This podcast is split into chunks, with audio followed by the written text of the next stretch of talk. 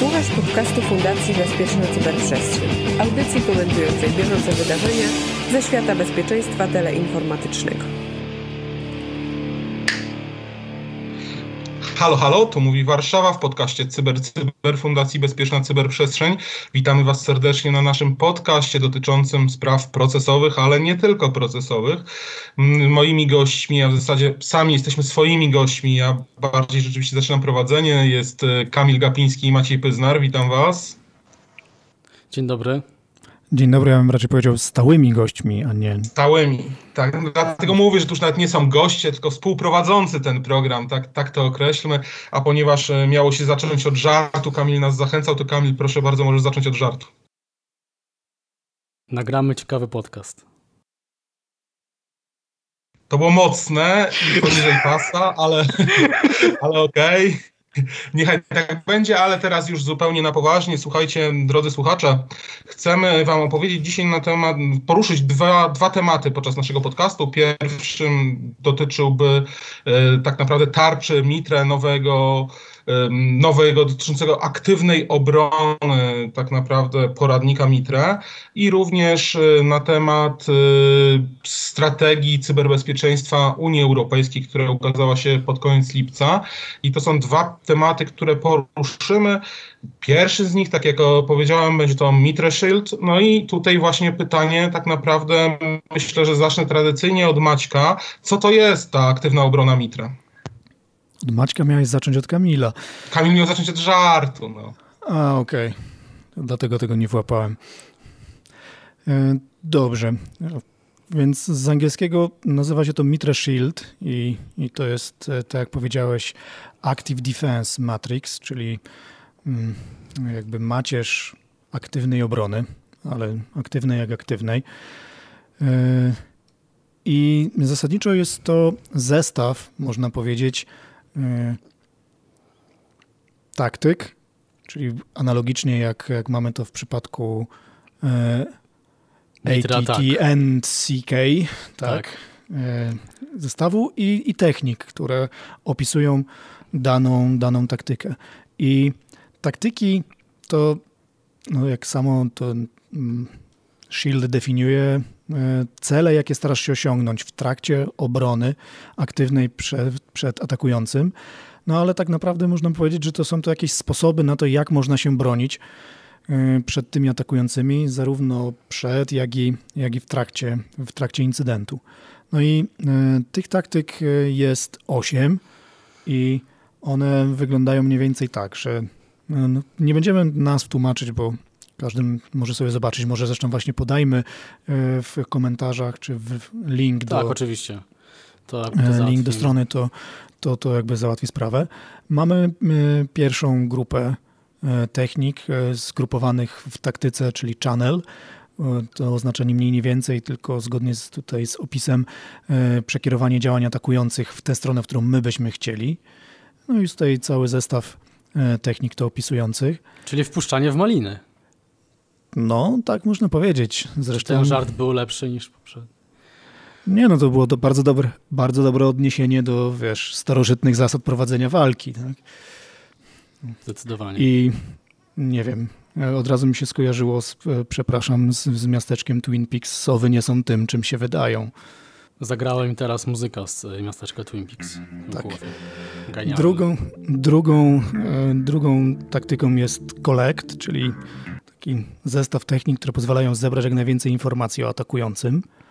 Później mamy contain, czyli uniemożliwienie przeciwnikowi wyjście poza określone przez nas właściwie granice lub obszar. E, detect, czyli mieć świadomość... wykrycia chyba czegoś. Nie no, chodzi bardziej tutaj jest opis, żeby mieć świadomość, że atakujący coś zrobił, tak? Czyli, że dotarł do jakiegoś punktu w naszej sieci albo coś mm. takiego. To jest bardzo ładny taki, e, taki, taki wyraz po angielsku tripwire e, zastosowany w opisie, czyli taki drut potykacz po polsku, tak?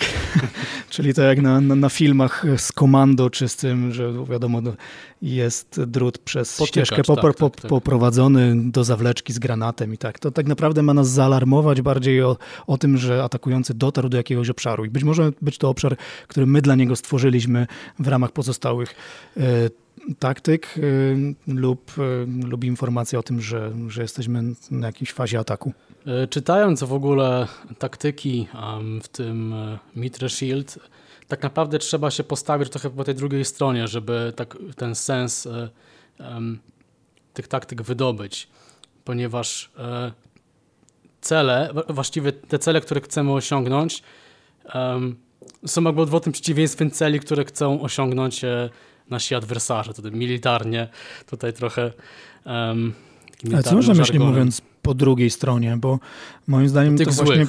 A, no to właśnie chyba odwrotnie, dlatego że macierz główna, czyli ATT, NCK, jakby pokazuje ci techniki tych złych, więc tutaj się stawiasz jakby w ich, w ich tych, a tutaj chyba stajesz się w końcu y, tym dobrym. Ale myślisz w kategoriach złego. Ty stajesz się tym złym dla tych złych. Bo go sposób przewidujesz. To tak wygląda. No.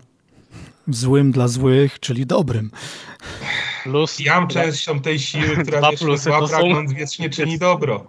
dwa minusy to w nasze plus, tak? No tak, pod warunkiem, że mnożymy, albo dzielimy.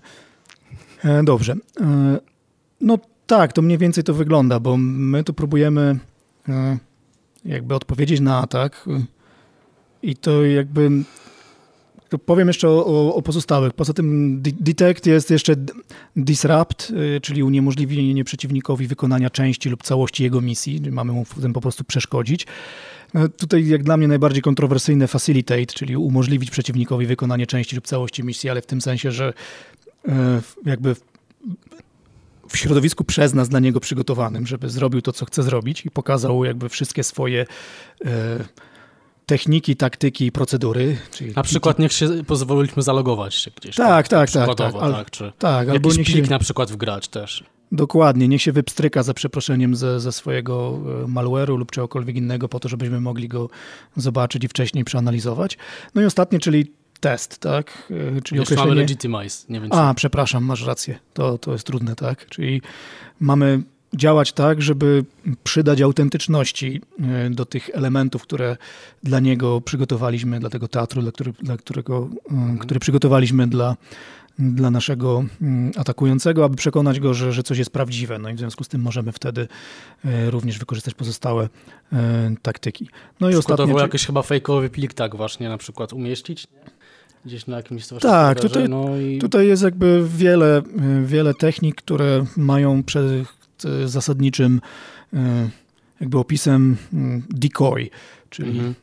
po polsku wabik, czyli nie wiem, przygotowujesz decoy system, decoy proces, decoy network, decoy credentials i tak dalej.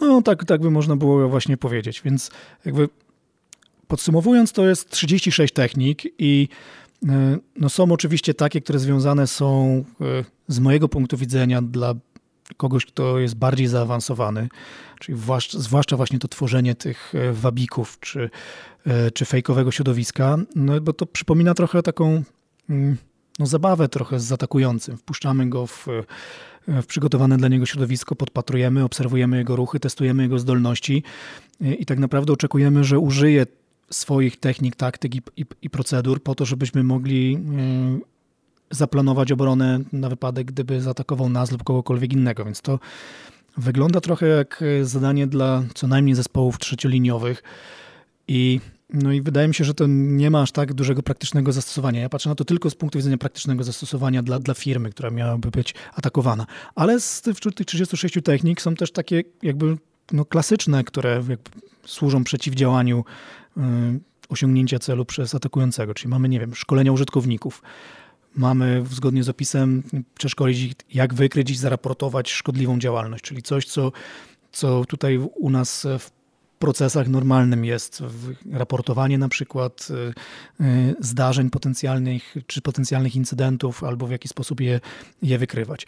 Jest no, klasyczne zwiększenie widzialności, takiej, żeby stosować właśnie y, y, narzędzia pozwalające monitorować sieć, e, monitorować e, przepływy w sieci czy, e, czy dostępy, czyli System Activity Monitoring. Tak? No i ostatni taki klasyczny, czyli hardening, czyli zmianę na przykład uprawnień z zakresu, czy zastosowanie polityk, które utrudnią działanie atakującemu. No tak, zmieszanie tej płaszczyzny. Tak, tak. A cała reszta to jest właśnie związana właśnie z tym działaniem właściwie takim mm, no, kierującym atakującego do, do stworzonego przez nas specjalnie środowiska, w którym możemy go obserwować trochę tak, jak nie wiem, jak, jak w zoo, czy w jakichś eksperymentach socjotechnicznych, w których umieszczamy obiekty i zobaczymy, i patrzymy, jak się zachowują. Tak? To jest taki trochę framework, framework threat huntingowy w zasadzie. Tak, być może rzeczywiście to jest dobre określenie na, na, ten, na ten framework. Przy czym z mojego punktu widzenia no jakby jest również kilka przydatnych informacji, chociaż na dość ogólnym poziomie, e, które mogą być bezpośrednio użyte w trakcie incydentu, czyli na przykład właśnie contain, e, tak jak e, może być użyty w incydencie, no bo jakby służy temu, żeby uniemożliwić dostęp do określonych sieci lub podsieci temu atakującemu. E, i obrońcy mogą e, jakby zapobiegać w ten sposób ich przemieszczaniu się. No i tutaj mamy e, zaproponowane takie techniki jak modyfikacja uprawnień administracyjnych w trakcie, w trakcie tego, tego incydentu, czyli jeżeli wiemy, że atakujący posługuje się konkretnymi uprawnieniami konkretnej osoby, nawet administracyjnymi, to możemy je oczywiście zmienić. Możemy tutaj, tak jak proponuje E, framework, e, zmienić konfigurację urządzeń systemów albo podsieci, e, żeby, żeby ograniczyć i uniemożliwić dalsze posuwanie się atakującemu powy, poza to, co już no jakby tak, zdobył. Poza... sieć. Tak, tak ogóle, no. tak. Możemy tutaj też tak dość klasycznie podejść do tego, jest technika mówiąca o tym, żeby e, no, jakby uruchomić malware w kontrolowanym środowisku i przeanalizować je, czyli to, co jest normalnie częścią działania w trakcie e, incydentu.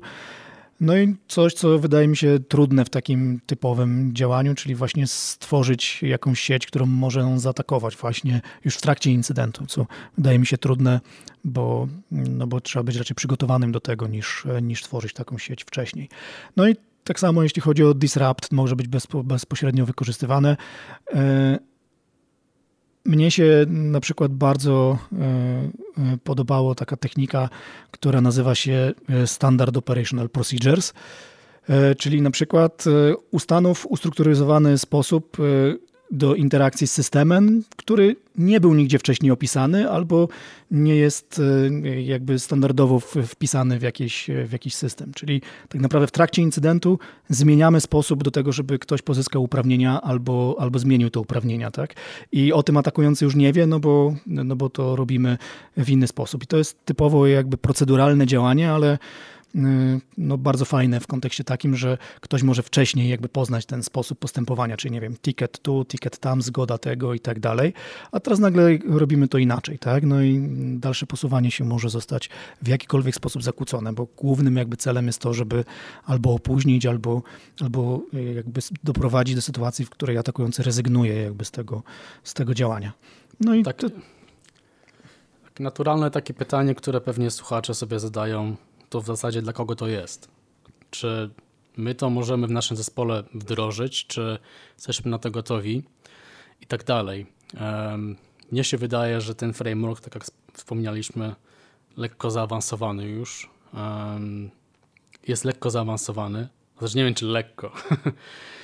Mm, te techniki, które tam e, wykorzystujemy, no to zdecydowanie jakby podpadają potem pod tę trzecią linię. Ja tak my, myśląc o właśnie takiej aktywnej obronie i trochę tymi kategoriami militarnymi, tutaj mam przed, przed sobą teraz zresztą definicję z Wikipedii aktywnej obrony, która się wprost e, odnosi do e, słownika pojęć wojskowych Warszawa 2011. Swoją drogą obrona aktywna, czyli działania podejmowane przeciwko siłom przeciwnika w celu zapobieżenia, uniemożliwienia lub ograniczenia skuteczności jakiegokolwiek ataku przeciwnika. Więc e, taka jest tutaj definicja. Wydaje mi się, że e, dość odpowiada temu e, frameworkowi, ale właśnie myślę tutaj o przede wszystkim o takich zespołach typu, nie wiem, jakieś właśnie wojskowe zespoły. E, reagowania na incydenty komputerowe, albo niekoniecznie zespoły w ogóle certowe, tylko e, jakiekolwiek, jakiekolwiek inne, tak, właśnie powiązane z, nie wiem, ze służbami specjalnymi czy, czy, czy z wojskiem, no bo tam w zasadzie um, chyba najbardziej powinien być położony taki właśnie nacisk na zbadanie tego modus operandi naszego wroga, e, ponieważ z dużym prawdopodobieństwem po drugiej stronie jest e, no, ten, te, ten adwersarz tak samo albo jeszcze i lepiej zaawansowany technicznie. No to, to ciekawa. Też, przepraszam, wchodzimy tak. sobie w słowo, e, ale okej, okay, posłuchajcie, bo mi się wydaje, że rzeczywiście to, co mówi Kamil, ma sens. Natomiast mm, tutaj problem bardziej spoczywa tak naprawdę na środkach, którymi dysponują firmy. Tak? Jeżeli sobie wyobrazimy, że firma powinna zbudować środowisko, które będzie symulowało jej środowisko tak naprawdę biznesowe, no to powiedzmy sobie szczerze, że ile firm w ogóle ma środowiska testowe. Z reguły te środowiska testowe tak naprawdę są też środowiskami biznesowymi. Jak to się mówi, że praktycznie wszystkie firmy mają środowiska testowe, natomiast jeszcze niewiele dorobiło się biznesowych. Niestety jest to przykre, ale dużo, dużo firm rzeczywiście tak działa. Natomiast y, teraz budowanie kolejnego środowiska, które będzie miało to mm, działać jako wabik na adwersarza, Y, powoduje duże koszty i nie każdy jest na to przygotowany, nie każdy jest w stanie stworzyć, bo to zarówno są koszty tak naprawdę sprzętowe, jak i ludzkie, tak, które ludzie muszą poświęcić na zbudowanie takiego systemu.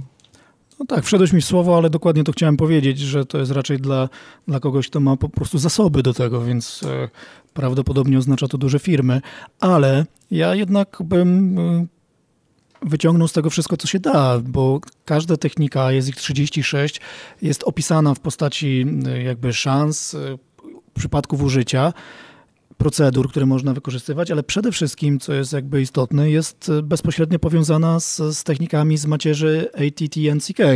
Więc jeżeli tutaj na przykład otwieram user training jako jedną z, z technik w tym frameworku shieldowym, no to oczywiście już mamy gotowce w postaci takiej na przykład, jakie powinniśmy mieć procedury, tak? Czyli e, trenuj, trenuj, nie wiem, czy dobre słowo, albo inaczej szkól może e, użytkowników z raportowania podejrzanych maili, więc tu od razu wiemy, jak powinna, że powinniśmy zbudować taką procedurę i ewentualnie ją testować w postaci właśnie na przykład kampanii phishingowych, które wykonujemy na, na swoich własnych pracowników, tak? E, I później mamy oczywiście technikę e, ATT-NCK z tym związaną, czyli phishing i, i spear phishing, tak? Więc tutaj od razu możemy jakby powiązać e, praktycznie z tymi technikami, które że tak powiem, pokrywamy z, z matrycy zasadniczej, czyli tych naszych przeciwników. I to jest, wydaje mi się, ten praktyczny wymiar, który możemy wybrać. No bo oczywiście, jeżeli weźmiemy tak, tak techniki, techniki, przepraszam, związane z, z budową jakiegoś y, y, środowiska, które ma, ma zwabić tego, tego atakującego, no, no to oczywiście nie jest do, do zastosowania przez małe lub mniejsze zespoły, tak? No ale wszystkie inne, które nie są związane z tym, możemy oczywiście wykorzystać i to jest e, jakby skuteczne, tak? I Czyli wydaje mi się, że. Trzeba po... całego frameworku zaraz No właśnie, do tego. Tam jest tylko 36 technik, jakby się nad tym zastanowić, i jeżeli zajrzymy do, e, do opisu każdej z nich, no to, to jesteśmy w stanie wybrać praktyczne use cases, które, w których możemy je wykorzystać i to, co. E, to, co powinniśmy nawet w kontekście procesowym nawet użyć, tak? No bo jeżeli myślimy na przykład o technice, która nazywa się admin access, tak, no to już mamy tutaj wprost opisane e, dwie procedury, które powinny się tutaj znaleźć, tak? czyli usunięcie na przykład konta administracyjnego i nadanie uprawnień administracyjnych, więc to tak naprawdę możemy wprost zobaczyć, a ok, mamy to, mamy albo nie mamy, tak? No jeżeli tak, no to trzeba to, to jakby zrobić, tak? I, I wydaje się, że to można jakby w praktyczny sposób do, do tego podejść również. Rozumiem, że teraz oddajecie mi głos. Jak chwilę zapadła cisza, w ogóle mam wrażenie, że rzeczywiście dziś, dzisiaj mam jakieś lagi, także Państwa bardzo, bardzo przepraszam. E, natomiast mm, faktycznie moim zdaniem jeszcze jest jedna rzecz, Maćko, bo nie opowiedziałeś tak naprawdę mm, do czego się odnosi kolumna test. Tak, poruszyłeś wszystkie, a nie wspomniałeś jeszcze o kolumnie, która dotyczy testu. Wydaje mi się, że mówiłem, bo chodzi o określenie zainteresowania, możliwości lub zachowania przeciwnika, więc e, ten właściwie przeciwnik, trudno powiedzieć, czy nas atakuje teraz, czy nie. W każdym razie chodzi raczej o to, żeby zebrać wszelkie możliwe informacje o, o naszych potencjalnych przeciwnikach. I tutaj chyba rzeczywiście analogia do, do zachowań militarnych jest jakaś po to, żeby, żeby właśnie sprawdzić, co, co może nasz przeciwnik, ale nie w trakcie, kiedy na, nas atakuje albo kiedy mu coś budujemy, tylko jakby jego motywację, zachowanie i, i zdolności wcześniej tak. sprawdzić. Takie trochę wnioski z eksperymentu, który na nim przeprowadzamy, na tym Tak, tak, to, to mniej więcej tak. Przy czym prawdopodobnie dajemy mu wcześniej jakby zachęty do tego, żeby skorzystał z tych swoich technik i, i taktyk. No bo trzeba sobie no, jasno powiedzieć, że no, rzadko się zmieniają właśnie, a przynajmniej rzadziej się zmieniają taktyki, techniki i procedury. Tak? To jest najrzadziej, co się zmienia, bo można łatwo zmienić adresy IP, z których atakujemy. E, rzadziej i, i trudniej oczywiście jest zmienić mm, e, narzędzia, z których korzystamy i to jest też jeden ze sposobów, tutaj przynajmniej w tym shieldzie, żeby, żeby ktoś użył tych narzędzi i odkrył się tak naprawdę z tym. No a najtrudniej jest zmienić właśnie taktyki i procedury, czyli jeżeli mamy jakiś sposób postępowania, bo mamy go ustrukturyzowany i, i wykorzystujemy w określony sposób, no to, no to to jest nam najtrudniej zmienić. Więc jeżeli to będziemy wykrywać i, i, i to poznamy z punktu widzenia jakby działania przeciwnika, no to łatwo nam jest określić, kto to jest i, i czym dysponuje. I tym samym pewnie się obronić łatwiej. I dlatego to jest e, nazwane active defense. E, jeszcze tylko jedna informacja dla naszych słuchaczy, że oczywiście ta macierz nie jest skończona, tak ona jest tak naprawdę dopiero, dopiero powstała, dopiero e, jest rozwijana, więc nie jest to na pewno ostatni krok i to też jasno Mitro o tym wspomina, więc też e, dajemy Państwu taki znak, sygnał, że jak najbardziej należy śledzić to, co się tam zmienia i co, co będzie dodawane. W związku z tym to zachęcamy. Natomiast teraz co, jeszcze chcecie coś powiedzieć na temat Mitre, czy przejdziemy do tak naprawdę strategii cyberbezpieczeństwa Unii Europejskiej? Myślę, że powinniśmy przejść, bo tutaj jakby są też dokumenty e, dołączone do, e, do tego, więc można przeczytać sześć stron zaledwie Getting Started With więc, e, więc pewnie można przeczytać. I jest to stosunkowo nowe, więc podejrzewam, że będzie dotykał jakby ten sam proces, który w, jest w klasycznej matrycy, czyli będzie zmieniana, dodawane nowe techniki, dodawane nowe opisy i będzie to coraz, coraz lepsze. I vendorzy pewnie rozwiązań cyberbezpieczeństwa też się szybko zainteresują tym frameworkiem i wdrożą w swoich rozwiązaniach. Tak, albo będą wprost się odnosić, że adresuje to na przykład technikę taką i taką z tego do czego zachęcamy i przyklaskujemy, bo to jest istotne. Dobrze, to teraz w takim razie przechodzimy do strategii bezpieczeństwa Unii Europejskiej na lata 2025, która została opublikowana 24 lipca. Tak naprawdę obszar, wymienione są cztery obszary, w których zostaną podjęte działania na tym szczeblu unijnym. No i mamy tutaj oczywiście też ten e, system, jeżeli chodzi o cyberbezpieczeństwa, który również zostanie takie najbardziej rozbudowane. I tutaj oczywiście odnosi się Unia Europejska w dużej części do bezpieczeństwa infrastruktury 5G, jak i samej certyfikacji cyberbezpieczeństwa, co jest ważne, ale pojawia się jedna ciekawa rzecz, yy, mianowicie powołanie specjalnego organu, który tak naprawdę być może będzie jakimś certem lub nie. Wiem, że tutaj z kolei Kamil chciał się wypowiedzieć na ten temat, więc zapraszam Cię Kamilu, żebyś rozwinął, rozwinął ten temat. Proszę bardzo. E, tutaj mowa o tym Joint Cyber Unit. No właśnie zastanawia w zasadzie natura takiego właśnie zespołu podmiotu czy organu i tak naprawdę jakich e, usług e, należy się spodziewać się usług, już tak myślę dosyć biznesowo tak naprawdę, a tutaj mamy do czynienia, do czynienia z jakimś organem Unii Europejskiej. Wiemy natomiast, że ma ona mieć zastosowanie w tak zwanym kryzysie w jakimś kryzysie cyberbezpieczeństwa e, na poziomie Unii Europejskiej, czyli pewnie takiego, który dotyczy więcej niż jednego kraju członkow członkowskiego. No i tutaj wyobrażam sobie tutaj takie sytuacje, e, jak na przykład mieliśmy do czynienia w 2017 roku strzelającym ransomwarem WannaCry czy NotPetya, tak, gdzie jednak e, malware gdzieś tam atakował w różnych e, krajach i transgranicznie, że tak powiem, rozprzestrzeniał się. Dlatego, dlatego Oczywiście jest to uzasadnione, że coś takiego powstało E, no tylko na jakich zasadach, tak? I czy to rzeczywiście będzie zespół reagowania e, na incydenty komputerowe, mm, czy raczej taki zespół zarządzania kryzysowego bardziej? E, to jest pytanie otwarte. Nie wiem, Maczku, tu masz największe doświadczenie być może w zarządzaniu kryzysowym z nas, więc może z kolei jak myślisz, do czego to może zmierzać, tak? Bo ja nie twierdzę, że ty dasz odpowiedź, czym będzie, tylko jak sądzisz, jaka jest tak naprawdę potrzeba i, i co to będzie, ta instytucja będzie robiła. Tak, naj, największe oczywiście doświadczenie w zarządzaniu kryzysowym z nas wszystkich prawdopodobnie mam, ale mnie jakby zainteresowała inna część tego, czyli połączenie, a właściwie w końcu zauważenie w tej strategii, że, że jest potrzeba połączenia jakby fizycznej i, i cyfrowej rzeczywistości, czyli strategia zauważa, że jest dyrektywa e, w sprawie europejskiej infrastruktury krytycznej i dyrektywa NIS. I tutaj jakby za każdym razem pojawiał się problem, jak to, jak to połączyć już wtedy, kiedy była opracowywana dyrektywa e, europejskiej infrastrukturze krytycznej. Na początek wszystkie państwa członkowskie zbudziły się tylko na ograniczoną liczbę sektorów. To było wprost napisane, że, że będą prowadzone prace nad rozszerzeniem sektorów infra, europejskiej infrastruktury krytycznej i jakby priorytet przyznaje się sektorowi ICT. No jakby nie pociągnięto tematu i powstała później dyrektywa NIS. No i teraz w końcu komisja stwierdza, że, e, że szuka nowego frameworku dla zarówno fizycznej, jak i cyfrowej infrastruktury, który mógłby przynieść e, jakby całkowite podejście do tego bezpieczeństwa. Tak? I jednym z tych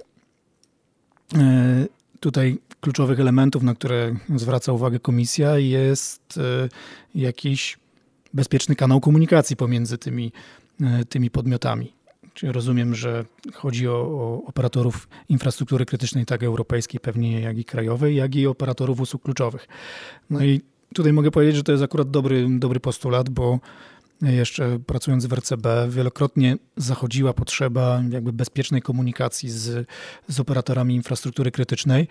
I to nawet nie w kwestii tego, że wymienialiśmy jakieś informacje, które miałyby klauzule co najmniej zastrzeżone, ale, ale gdzie moglibyśmy bezpiecznie porozmawiać nawet na temat bieżącej e, działalności w rozumieniu takim, że, że coś się u nich dzieje i że oni mogli bezpiecznie poinformować, nie wykorzystując właśnie e, kanałów komunikacji jakby zastrzeżonej, zaoferowanych wtedy. I teraz jedni wymieniają catel, drudzy katel, e, wymawiają to. W każdym razie e, wtedy też się nad tym zastanawialiśmy. No i cieszę się, że komisja to, to zauważyła. Co do Joint Cyber Unit, jest tutaj mowa o tym, że ma to dostarczyć strukturyzowaną i skoordynowaną e, kooperację operacyjną, tak? Jakkolwiek by to nie, nie zabrzmiało dziwnie, tak? Ale rozumiem, że to chodzi o, o współpracę operacyjną w trakcie incydentu. E, Czyli być może certów poziomu krajowego na przykład. Tak, to mi, to mi przypomina w naszej ustawie e, nasz e, ZIK, tak? czyli Zespół do Spraw Incydentów Krytycznych, czyli mm, prawdopodobnie coś takiego. Zastanawiam się, na ile to jest powiązane z jedną rzeczą, mianowicie komisja, czy już nawet nie pamiętam kto, czy JRC. W każdym razie jest też jakby mm, projekt taki europejski mówiący o Cyber Reaction Response Team, gdzie, gdzie jakby te zespoły reagowania miałyby być jakby działać mobilnie, czyli taki reaction team byłby wysyłany do, do miejsca, w którym dzieją się jakieś incydenty teleinformatyczne, tak? Więc to, nie wiem, ja to sobie tłumaczę jak taki przenośny CERT za przeproszeniem, razem z, z procedurami, e, zespołem ludzi, jak i narzędziami, tak? I, I, teraz zastanawiam się, czy taki Joint Cyber Unit nie korzystałby na przykład z takiego e, Cyber Rapid Reaction Team, który byłby wysyłany do jakiegoś państwa członkowskiego albo nawet do jakiegoś przedsiębiorstwa po to, żeby mu, mu pomóc. W każdym razie wydaje się, że, że jest to no, z założenia bardzo operacyjna jednostka. Tak? Czy to się uda zrobić, bo być może można zrobić zespoły zadaniowe po prostu z przedstawicieli y, CERT-ów poziomu krajowego w ten sposób, że zgłaszają swoich przedstawicieli i podobnie jak, jak to było w przypadku natowskich zespołów e, Rapid Reaction Team, że mm, że na wezwanie ci członkowie mieli się stawić w danym kraju i, i doradzać jakby temu, mm, temu krajowi w, w zarządzaniu incydentem, tak? Taki dream team trochę. No, to wszystko zależy od członków, że tak powiem. Tak, Znaczy to jest... tak ale zasadniczo Kiedy chodzi o to, żeby... taki konfigurowalny Dream Team. E, W zależności od tego, co jest potrzebne, to e, wiemy, e, że te osoby z takimi kompetencjami umiejętnościami są dostępne w tym lub w tym zespole, by w, razie właśnie potrzeby uruchomić e, jakby ich dostępność gdzieś. Em, Tak, przy czym mówimy tutaj bardziej o reaction teamie, bo tutaj jest joint cyber unit, ale być może jest to jakby podobne, podobne myślenie. Tak? I wydaje się, że, że, wydaje się, że to jest jakby sensowne. Po pierwsze dlatego, że nie wiadomo jakiej liczby specjalistów na wysokim poziomie nie ma. E, W każdym kraju jest ktoś, kto jest dobry w czymś konkretnie. I, I można by było rzeczywiście taki zespół wielonarodowy, ale z, z konkretnymi kompetencjami na wysokim poziomie stworzyć. I to, to wydaje się bardzo, bardzo sensowne i racjonalne. Plus oczywiście trzeba jakby ten unit wyposażyć e, w standardowe procedury operacyjne, tak żeby jakby te działania były wykonywane tak samo u każdego, y, wykorzystując ten sam poziom kompetencji albo te kompetencje, które są, ale na, na tym samym poziomie. To się wydaje chyba najtrudniejsze tak naprawdę właśnie te SOPy. Natomiast e, jedno jest pewne, do 2020, do końca 2020 mam poznać więcej szczegółów, bo powinien być już plan tak naprawdę działania e, tej jednostki, tej struktury. Natomiast tam jest jeszcze jedna rzecz, na którą chciałbym zwrócić Waszą uwagę. Jest tam oczywiście mowa o współpracy mm, sektora prywatnego z sektorem publicznym. Ja patrząc na polskie doświadczenia, no obawiam się tego, bo ta współpraca mm, trochę, trochę leży. Ja tutaj rzeczywiście Unia, Unia o tym mówi, że powinna być ona jak najbardziej rozwijana i powinna mm, tak naprawdę być paliwem napędowym do tego, żeby można było przeciwdziałać zagrożeniom. To chyba ta wymowna cisza jakby potwierdza trochę tezę, którą mm, postawiłeś. Tak, teza nie, nie była kontrowersyjna, tak. Natomiast właśnie ta zapowiedź też tej publiczno-prywatnej współpracy na rzecz e, ochrony cyberprzestrzeni dotyczy również też e, przestrzeni publicznej, czyli tak naprawdę, która tutaj jest określana jak miejsca kultu, centra transportowe, handlowe. Także to też rzeczywiście mm, jest dość szeroko pojęte. Dochodzimy do pewnych takich sytuacji, gdzie rzeczywiście schodzi to na poziom e, życia codziennego obywatela. Nie rozmawiamy tylko i wyłącznie e, o jakichś organizacjach infrastrukturze krytycznej, która jak najbardziej jest bardzo istotna, tylko również schodzimy w takie potrzeby życiowe obywateli. To jest chyba jakby normalny proces. Dla mnie to cała strategia chyba trochę zbyt szeroka jest, tak bym powiedział. Rozumiem, że dla całej Unii taka strategia jakby z konieczności jest, musi być szeroka, ale jeżeli myślimy o ochronie przed terroryzmem i na przykład radykalizacją, no to no to jest jakby inna jakby strategia unijna mówiąca właśnie o ochronie przed terroryzmem i to raczej ten aspekt powinien być włączony w tamtą strategię niż, niż wskazywanie tutaj, tak? I to jest chyba dla mnie tak, no nie wiem, takie, takie próba jakby w tej strategii połączenia zbyt wielu rzeczy, a, a na koniec dnia bardziej chyba chodzi o to, żeby, żeby zarówno środowisko, mam na myśli środowisko teleinformatyczne było, było bezpieczne i żeby mógł się rozwijać rynek cyfrowy, tak? I, i, i to chyba jakby jest clue z punktu widzenia Unii Europejskiej. Kolejną kwestią, którą porusza tak naprawdę, tak naprawdę, kolejną kwestią, którą porusza strategia jest też włączenie security by design, tak? Czyli już w fazie projektowania trzeba myśleć o kwestii security. Jest to nawiązanie też w jakiś sposób do RODO i Privacy by Design, które obowiązuje już od początku tej prywatności musimy myśleć. Tak tutaj również wskazanie, że to od samego początku tworzenia jakichś rozwiązań należy myśleć o tym cyberbezpieczeństwie. To akurat uważam za fajną rzecz, natomiast e, temu myślę ma służyć ten cały proces certyfikacji, który będzie się odbywał, który będzie określał to, czy coś rzeczywiście spełnia te warunki. I myślę, że to jest akurat fajne rozwiązanie, coś, co zauważa Unia Europejska w tym momencie.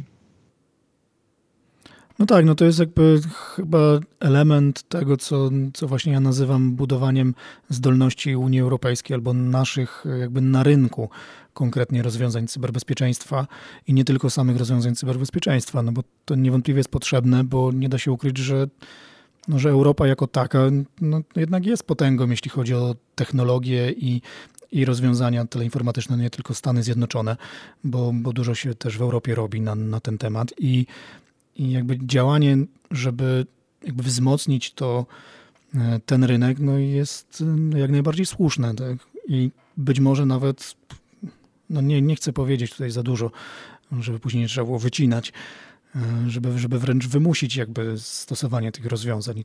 Myślę, że, że, że prędzej czy później jakby do tego dotrzemy, ale to nie dlatego, żeby stworzyć rynek, ale żeby mieć pewność, że, że firmy jakby na 100% w ocenie ryzyka jakby wezmą również te rozwiązania, dlatego że będą narzucone, tak?